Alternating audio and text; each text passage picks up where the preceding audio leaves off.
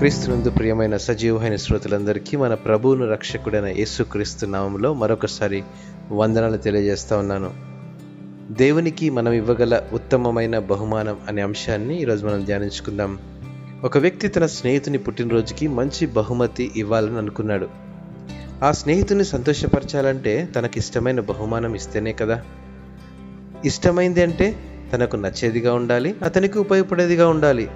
ఆశంతా ఆ బహుమతి తన స్నేహితుడిని సంతోషపరచడానికే కదా. మనమైతే ఏదైనా బహుమతి కొనే ముందు ఎన్నో ఆలోచనలతో వెతికి వెతికి ఏ రీతిగా ఆలోచిస్తామో కదా.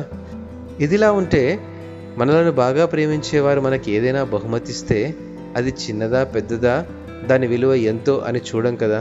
కొన్నిసార్లు విలువలేని కాగితంపై మూడు విలువైన మాటలు రాసి బహుమానంగా ఇస్తే కూడా ప్రేమను వెదజల్లే ఆ మాటలు హృదయాన్ని హత్తుకుపోతాయి.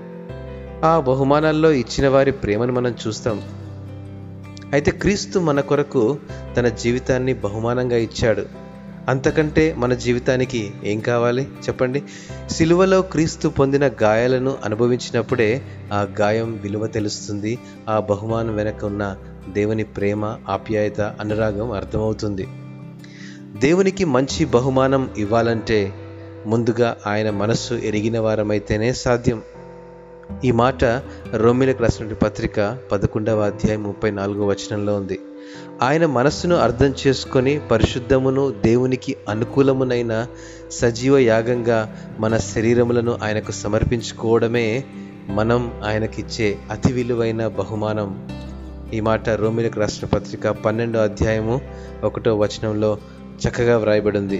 మనం ప్రేమించే వారికి, స్నేహితులకు, బంధువులకు మనం ఇవ్వగల విలువైన బహుమానాలు ఎన్నో ఉంటే దేవునికి మనం ఇవ్వగల విలువైన బహుమానం మనమే అని గ్రహించాలి. దేవునికి కృతజ్ఞతతో, ప్రేమతో, వినయముతో, విధేయతతో, మనస్ఫూర్తితో మనల్ని మనం ఇచ్చేసుకుందామా? అట్టి మనస్సు ప్రభు మనందరికీ దయచేయనుగాక. ఆమేన్.